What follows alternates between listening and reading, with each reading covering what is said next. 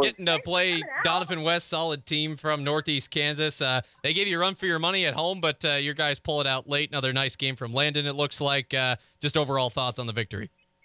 That is a hard nosed, tough, physical team. It that was it was a fun football game, but it showed a lot about how tough we are. And Landon played well for us on both sides of the ball. He's a huge factor. Um, got a couple guys that got a little banged up, but um, overall proud of the effort and our kids' ability to withstand the storm.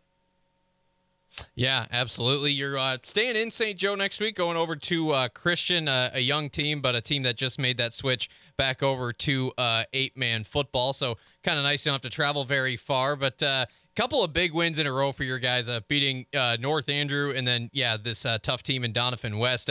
just these last two weeks in these games and, you know, kind of some high stakes matchups here. How much do you think these last two have kind of toughened your guys as you attack these next five games?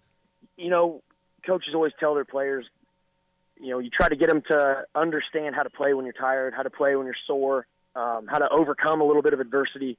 And these last two games really showed us where we thought our breaking point was. We can go just a little bit further.